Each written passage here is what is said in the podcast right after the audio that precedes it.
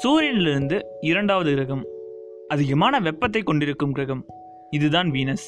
இப்படி சொல்லப்படுற இந்த வீனஸில் இப்போ உயிர்கள் வாழலாம்னு சொல்லி விஞ்ஞானிகள் தெரிவிச்சிருக்காங்க. கேட்கவே ஆச்சரியமாக இருந்தாலும் நிஜமாகவே வீனஸில் உயிரினங்கள் இருக்கா? வீனஸ் மாதிரி ஒரு கிரகத்தில் உயிரினங்களால் வாழ முடியுமா? இந்த கேள்விக்கான பதிலை பார்ப்போம். சராசரியாக இந்த வீனஸ் கிரகத்தோட மேற்பரப்பு வெப்பம் மட்டும் கிட்டத்தட்ட நானூற்றி அறுபது டிகிரி செல்சியஸ்க்கும் அதிகமாக இருக்கும். இதுக்கான காரணம் என்னென்னா இந்த வீனஸோட வளிமண்டலம் அதிகமாக கார்பன் டை ஆக்சைடு வாயுக்களால் உருவானது. அந்த மாதிரி ஒரு சூழ்நிலையில் எந்த ஒரு உயிரினமும் வாழ்வது சவாலுக்குற ஒரு விஷயமா தான் இருக்கும்.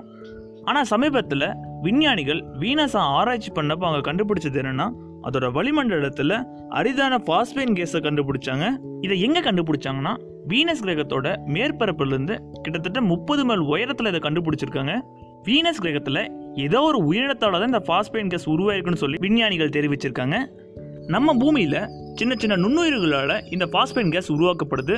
அதுபோல் வீனஸ்லையும் ஏதோ ஒரு உயிரினத்தால் தான் இது உருவாக்கப்பட்டிருக்குன்னு விஞ்ஞானிகள் கருதுறாங்க. ஏன்னா வேற எந்த வழியிலையும் வீனஸில் பாஸ்பேன் கேஸ் உருவாயிருக்காது. இது ஒரு வழியில் தான் உருவாகிறதுக்கான வாய்ப்பு இருக்குன்னு தெரிவிக்கிறாங்க. வீனஸோட மேற்பரப்பு மேகங்களில் வெப்பம் சுமாராக முப்பது டிகிரி செல்சியஸ் வரைக்கும் இருக்கும்.